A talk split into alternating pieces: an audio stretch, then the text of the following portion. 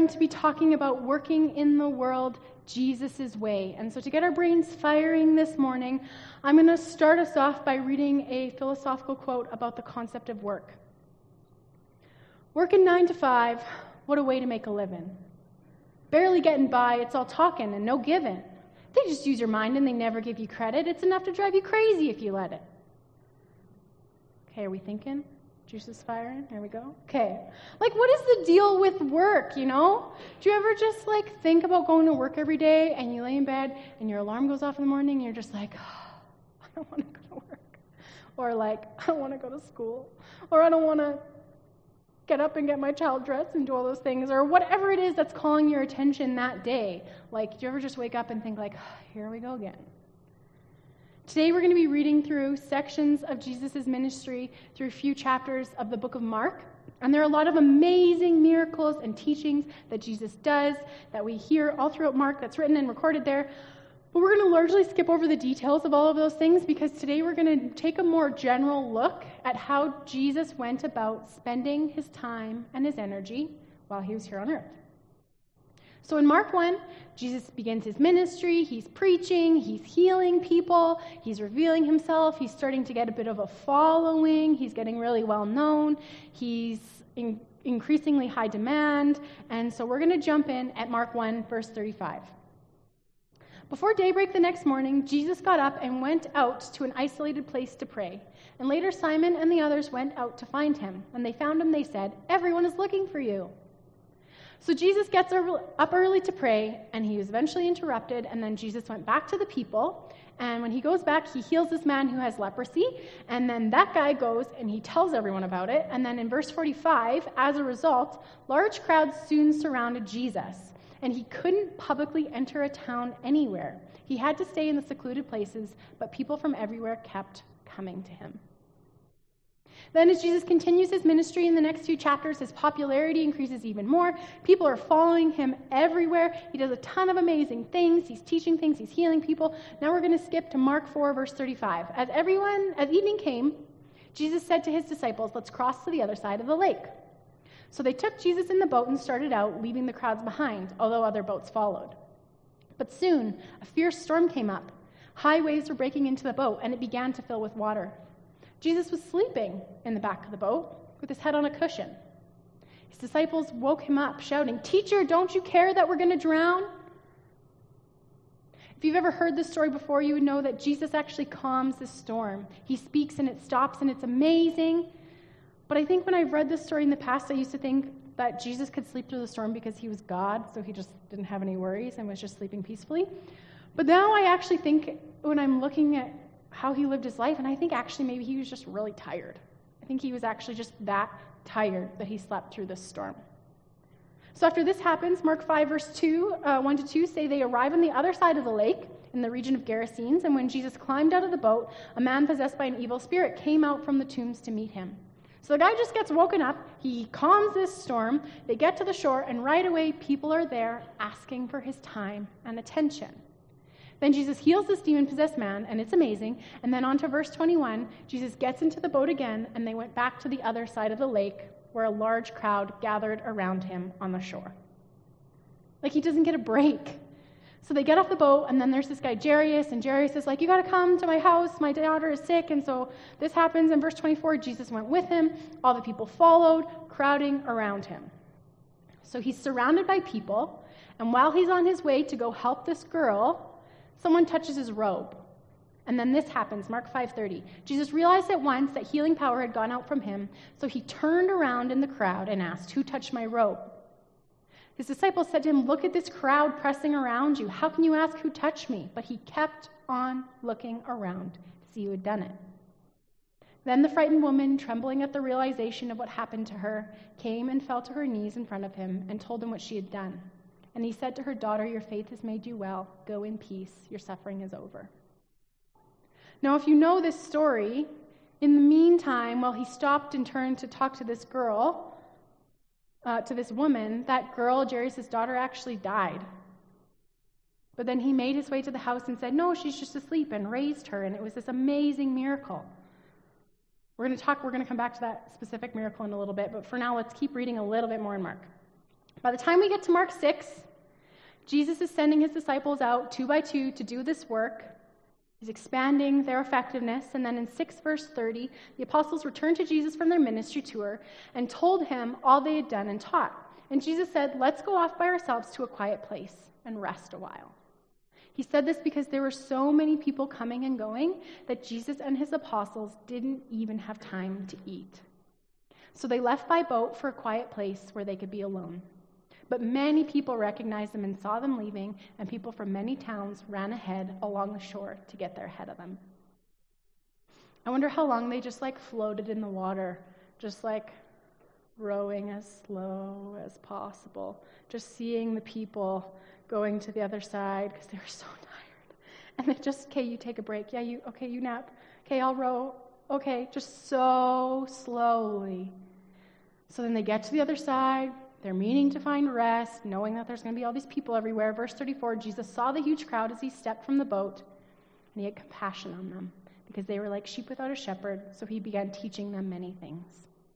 This is where Jesus miraculously feeds 5,000 people, five men plus 5,000 men plus women and children with five loaves and two fish.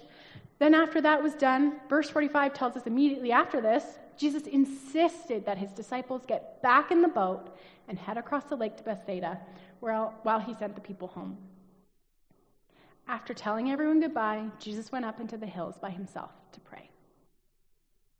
Okay, so I think we maybe have a little bit of an idea. We're starting to see some patterns forming, and we're going to stop there and narrow down some things that we've observed in these few chapters. Because we could keep, we could read the whole book of Mark, we could read all the Gospels, and we would still see this same pattern that we're going to talk about.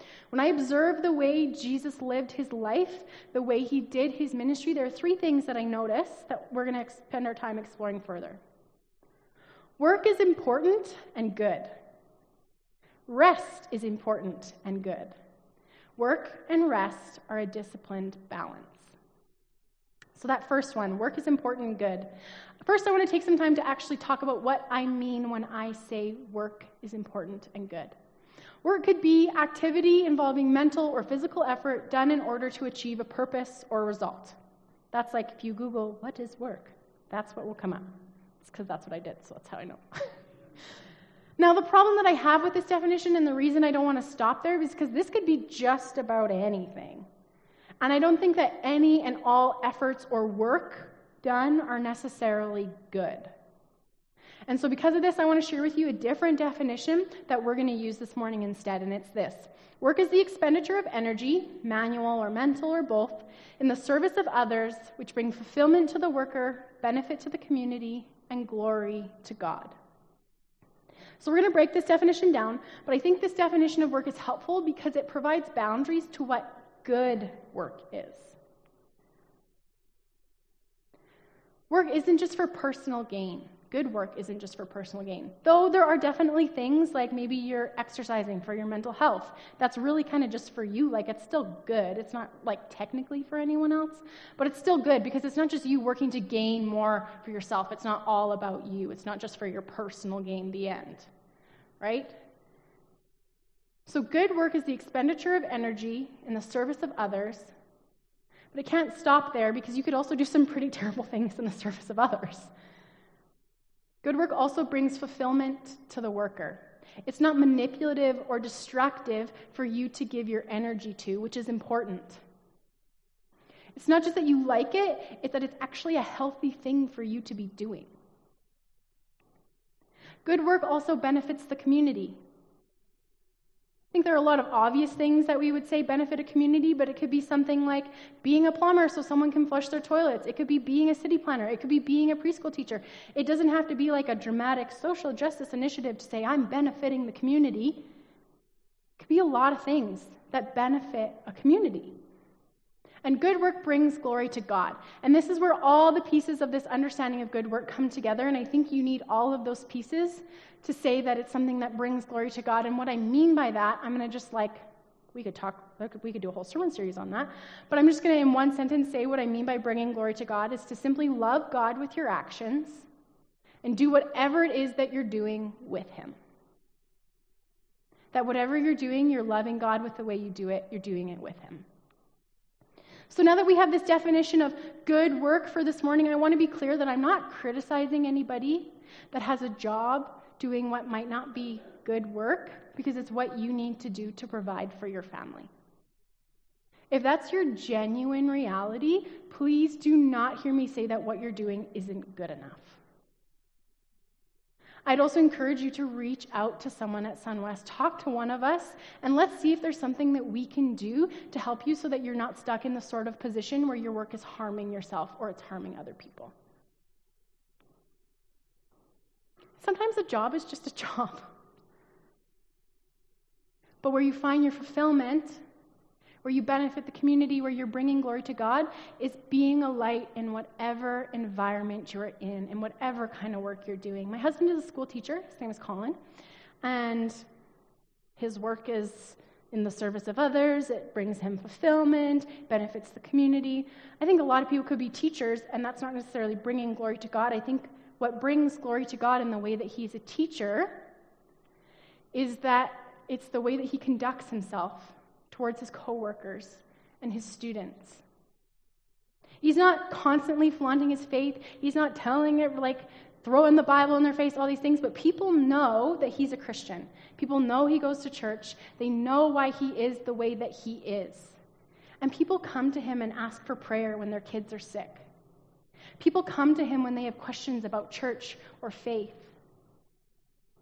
People found out that he plays drums at church, and they're like, What? Churches have drums? I don't know if I'd ever go to a church, but if I did, I'd maybe go to Feenstra's church. They just were like mind blown. But they know that because he talks about it.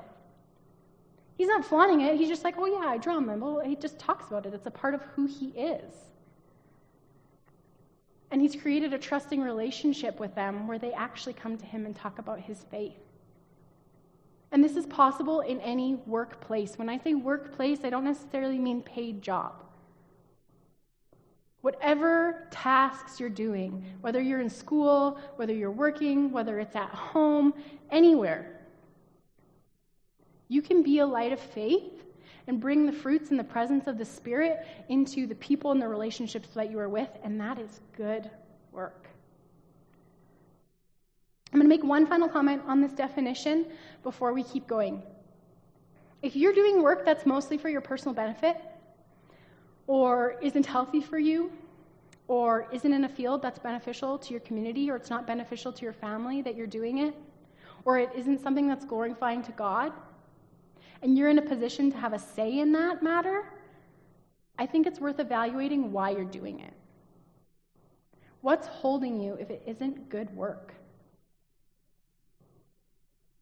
So now that we have a bit of a group definition of good work, let's go back to thinking about what we read in Mark. It's pretty obvious that Jesus worked. He worked hard. He did a lot of important things. He was a real important guy. But let's think back to Mark 5. In this story of the bleeding woman who touched Jesus' robes, Jesus stopped and talked to her even though he was in a rush to go save a child's life. And when I read this, it made me think twice about how I define what is most urgent and important in, at any given time.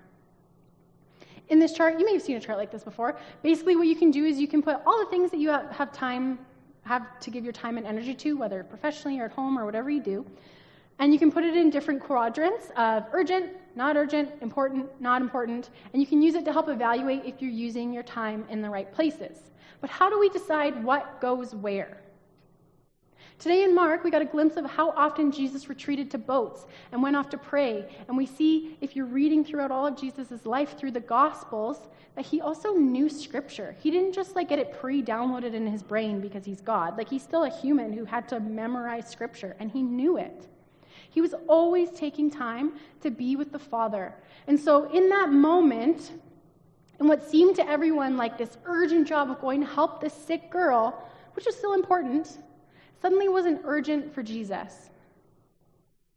Jesus was able to make a choice, and it wasn't on a whim. It was a choice that he made with confidence that he stopped and talked to this woman who'd actually already been healed. Like, couldn't be just kept going? Like, yeah, she got it. Sweet. Don't even have to stop. But actually, pausing and talking to her was a part of her healing. Jesus was willing to be disrupted from his important, urgent work, his good, important, urgent work. Jesus wasn't too important to stop and see that woman. So, when we're trying to figure out what sort of things we're giving our time and our energy to, and what's the most important and what's the most urgent, I think being connected to the Father, being spirit led, is pivotal to this. And it's so important because there are so many things that call for each of our time and our energy. So many good things, sometimes too many things. My family has especially felt this in the last year between my husband and I. He's a full time teacher, he's a youth leader, he's on one of our worship bands, he's a baseball coach, he's a school sports coach. I have my full time job, which sometimes has weird schedules and things. I'm an executive board member with the ABMB, which is our church's provincial denomination. We have a home to maintain. I'm working really hard on our lawn right now. We have. I'm really passionate about it. Just ask me about it later. Uh, okay, anyways, we try to spend time together as a family. We really, really try to eat dinner together and make sure that that at least happens, if not going for a walk or just doing something, the three of us together, my husband and my son and I. And we have amazing friends, an amazing family who we need and who we love and who we prioritize doing life with. And with all of these good, wonderful things, I am going to explode just with that good work in our lives. It's too much. And in life, some seasons are harder or busier than the other or demand more from you than others. But are there things in your life that you're in control of, things you can let go of, or maybe things that just have to wait? Colin loves coaching baseball. But we're evaluating how much he can give, keep giving his time to it right now in this season of our life, where he's often not home for dinners and bedtimes. And I'm really, really excited to be on our provincial denomination board with the ABMB. But before I got voted in in April, I actually asked to be a member in training, a board member in training, because I didn't want to have to be on extra committees and do all these extra things because I just I didn't want to take that time away from my family right now. I learned why there's not a lot of young people on boards. Because I have a family to raise and I want to be on the board, but I can't just say, yeah, I want to do this and there's a sweet opportunity and it's good, so I have to do it. We need to be connected to the Father for making these decisions about what gets our time and our energy. Or all of these good things that we could be doing easily can stop being good. There are a lot of things that are good work, but we can't do them all. Let's keep going. It may be tempting to think that Jesus only worked and we only work because it's just a part of our human condition. It's just the reality that we have. But I believe it's actually more than that for two reasons. One of them, the first one being that work existed before the fall. Genesis 1 goes through the creation narrative and in Genesis 2:15 we read that the Lord God placed the man in the garden of Eden to tend and watch over it. The NIV says to work it and to take care of it. Adam was also given the task of naming all the animals, and there was this work that Adam was given to do, and this was all before sin had entered the world, while everything was still perfect. Work is a part of God's good, perfect plan and his good, perfect creation. Genesis 2 brings us really easily to the second reason that I think more than, more than just a part of our human condition, and that's that God himself works. God, beyond his human form, works. Genesis 2 2 to 3. So, in the creation of the heavens and the earth and everything it was completed, and on the seventh day, God had finished his work of creation. So, he rested from all his work. God blessed the seventh day, declared it holy, and then he rested from all his work of creation. And think, I think sometimes it's really easy to just imagine God like sitting on this throne and just being like, do this, heal this, miraculous thing, you know, like a genie. But it's actually really comforting to me that God works. Because if God just like sat on a throne all day, I don't know about you, but that doesn't really feel like a God worth worshiping to me. God works. God is creator, architect, builder, healer, teacher, father, mother, child, counselor, king, peacemaker. These are good things God does. Good work. Work can be good. Now I'm a pastor, so you'd think at least of, you know, all the jobs out there, you know, I got good work. I just, I wake up in the morning and I think, ah, I'm so excited to do everything, everything I have to do today. I'm so excited to go be a pastor today, especially on Sunday mornings. Sometimes I wake up on Sunday mornings and I don't want to come. Matt's on sabbatical, so I can say that, right?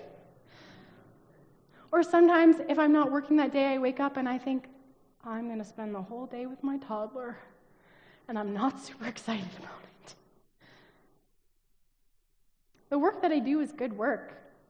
Being a parent is good work that I get to do, but it doesn't always feel that way. So if the work that I have I know is good, then what's happened? Work has lost its goodness. Genesis 3 17 to 19. And to the man, God said, Since you listened to your wife and ate from the tree whose fruit I commanded you not to eat, the ground is cursed because of you. All of your life you will struggle to scratch a living from it. It will grow thorns and thistles for you, though you will eat of its grains. By the sweat of your brow you will have food to eat until you return to the ground from which you were made. So, in this fall of humanity, we see in the creation narrative that part of the breakdown of shalom is that work is no longer good. If shalom is an entirely new concept to you, we just did a 16 week series on it. You are welcome to go back and listen to it. But to say it in one sentence, shalom is the perfect peace and wholeness in all spheres of life and existence with God, self, others, and the world. And in this breakdown of shalom, we see from Genesis 3 that work became difficult.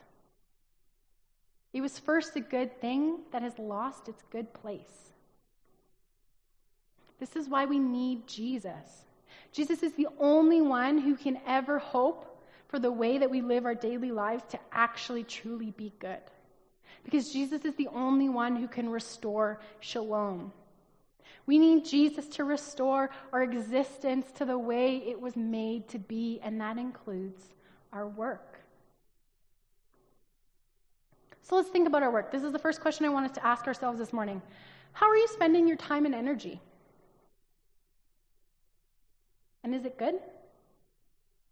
You can ask this question if you have a paid job, if you're a student, if you're at home, if you're retired. How are you spending your time and energy, and is it good? We're going to come back to this question, but let's go on to a second observation from Jesus' life that rest is important and good. Through our Mark readings, we saw that Jesus rested, right? He rested because he physically needed it. We saw the lengths that he took to get it. Now, if Jesus himself needed to physically distance himself from his work, which, by the way, his work was like establishing the kingdom of God on earth, pretty important, don't you think that there might be a possibility that our good and important work might be something we also need to take a break from? Even if it's not for long, even if it's hard for you to make happen, if Jesus needed it, man, it sure must be important for me. Jesus rested. And Jesus' rest time, time and time again, looked like going off to pray. Jesus' good work was formed by his time resting, his time with the Father. What about other kinds of rest? Because rest isn't just prayer and sleep and that's it. If I spend my rest time just scrolling on my phone or laying in bed for hours on end, which I used to do before I had a child and I kind of miss sometimes. When I used to do that, laying in bed, or when I still sometimes just scroll on my phone for resting, I actually end up feeling like garbage. I feel exhausted from my resting. I think there's good work, and I also think that there is good rest. And what is good rest for you is not necessarily what is good rest for me. Good rest for me is going for walks, it's enjoying food with my friends. It sometimes looks like a bit of TV with my husband once our son is in bed because he had a full tantrum and it was a disaster, and I just need to just like sit and just shut off for a minute. And we do that. Some of you maybe hike, which is a nightmare. Um, but if that's restful for you, like, you're awesome. Congratulations. I'll stay at home and sit on my couch You can go hike. I'm so glad that that is restful for you, if that's your thing. It's not my thing. Cindy Spearing convinced me to go hiking with her once. I thought I was going to die. Um, but it was fun, but it was not restful for me. I think it was restful for you, not for me. What leaves you feeling refreshed? What leaves you feeling refreshed? And it's okay if you don't like hiking, even though you live in Calgary. We can be buddies. There are things for each of us that we can do that are restful things to do. But Jesus' rest time also did just look like sleep. We physically need to sleep. When we don't get enough sleep, it actually hurts us. Pushing through exhaustion is actually less productive. When you're in your best state, your line of sight is wider, you're curious, you're creative, you're courageous. When you're tired, you don't have access. You physically do not have access to that wider vision. You literally, physically don't see as many things and don't hear as many frequencies when you are tired. Our human bodies physically need rest. Now, that being said, I believe that work is more than part of our human condition, and I actually think that work is too. And I think that because God Himself rests. And once again, I mean not just God as a human, but God in His whole self. Looking back to Genesis 2 2 to 3, you probably noticed it. Jesus worked, uh, He finished His work of creation, and so He rested. He blessed the seventh day. He declared it holy because it was the day when He rested from all His work of creation. Now, do you think that God physically needed to rest? I mean, I'm kind of guessing on this, but I, am going to say no. I don't think he physically needed to rest, but he did it. And there's something about rest that is just a part of a healthy rhythm of existing. Something blessed, something holy, set apart. And I think it's the created purpose behind why our bodies shut down when we don't rest. It's a mechanism that God gave us to help us live and exist the way that He created us to. So, my second question for you to ask this morning, for us to ask together, is Are you resting? And is it good? I recognize that there are certain seasons and realities that allow for more or less rest. But that being said, for me, I think sometimes not having enough time is an excuse that I make to not prioritize rest, good rest. Each season of your life, rest might have to look different, but even Jesus didn't stop, no matter how important and urgent and crazy his life was. There was people who were waiting to be healed from painful diseases and inflictions and all of these things who needed to be freed from demons and all of this stuff. That's some pretty important work. But he he kept trying to pull away. Is it because he didn't care? No. It's because he needed to rest in order to continue to do that good work. It's a constant effort that he made. And this brings us to our third and final observation for how Jesus lived his life, and that's work and rest are a disciplined balance.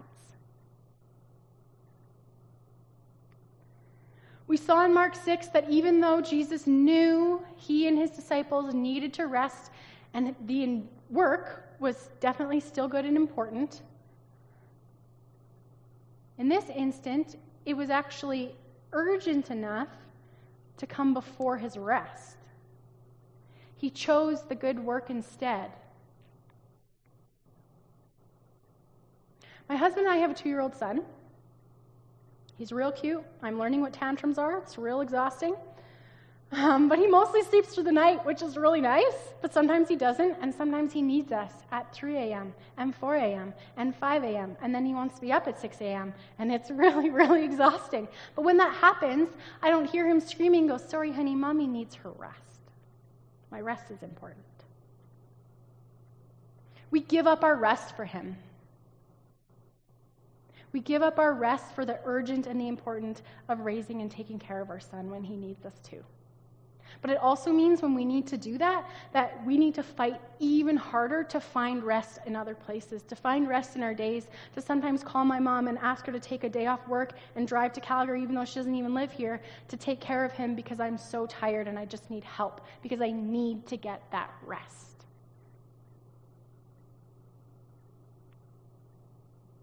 This is where being close with the Father, being in prayer, allowing the Spirit to define what your urgent and your important is, is so vital because not everything that anyone tells you is urgent or important to them is, in fact, urgent and important to you. It's a discipline to discern what you immediately sacrificed your rest for and what just isn't urgent. Because in that story of the bleeding woman and the girl who was sick, everyone around Jesus would have said, That girl, you need to go. That's what's urgent. Jesus made a choice because he was connected with the Father to stop. Don't let rest fall to the bottom of your priority list because your work is too important. Jesus' work was important. Jesus showed us that rest is important. And you need both. It's a part of existing, it's the way we were made. How are you spending your time and energy? Is it good? Are you resting? Is it good?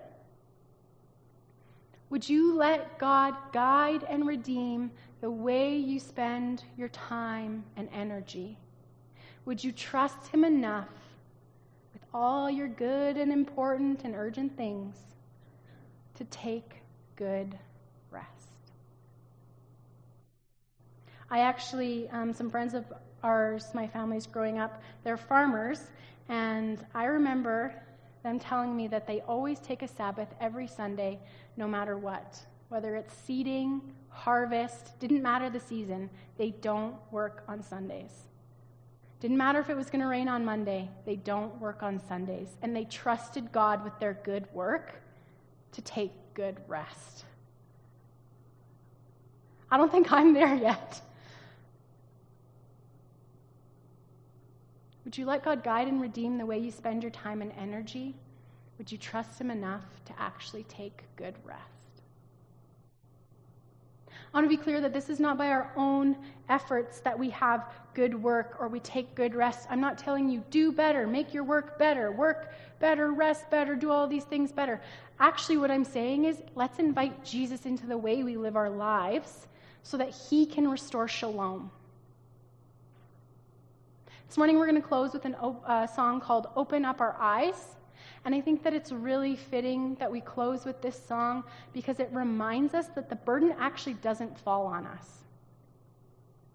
The burden already fell on Christ, and we get to invite him to help us experience the good work and the good rest that he designed for all of us in this life. And the reality is, in this time, even the good work might still be hard but we can invite Him to do it with us, and we can invite Him to help us find rest to keep going. We can invite Him to help us live the life that He designed for us to experience when we do life with Him until He returns, and after that, too. Work is important and good. Rest is important and good. Work and rest are a disciplined balance.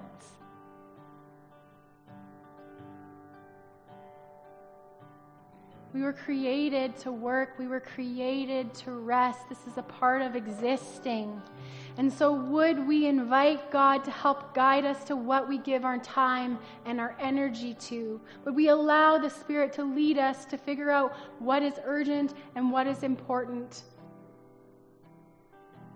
Would you help the Spirit help ask the Spirit to help you prioritize good rest, good sleep, whatever that might be? Prioritize spending time with God whenever you can. Would you invite God to restore the way that we are living in this world with our work and our rest? Would you let God guide and redeem the way you spend your time and energy? Would you trust Him enough to actually take good rest? I would encourage you to spend time getting away from the crowds this week. Find your boat get in for as long as you have to give. If you need to row a little slower, if you really need to get to that other side, to whatever work you have to do, spend time with Him and ask Him how He's inviting you to exist with Him, with your work, with your rest. God wants to do this life with you. Let's pray. God, we thank you that you are fighting for us always. You have already done the work to redeem what is hard. And so we ask that you would be with us when the good work we're doing is really, really hard, when it's hard to get up in the morning to do that good work. We pray that you would help us find ways to keep going, that you would give us the energy we need to do the things you've called us to do, and help us to figure out what you haven't called us to do, what it's okay that we don't do. Would you help us find good rest? Lord, if we don't know what good rest for us is, help us figure it out. Help us all spend time with you because you just want to do life with us. We thank you that you want to do life with us. You've already done the work. You are working. You are with us. We love you. Amen. Have a good week.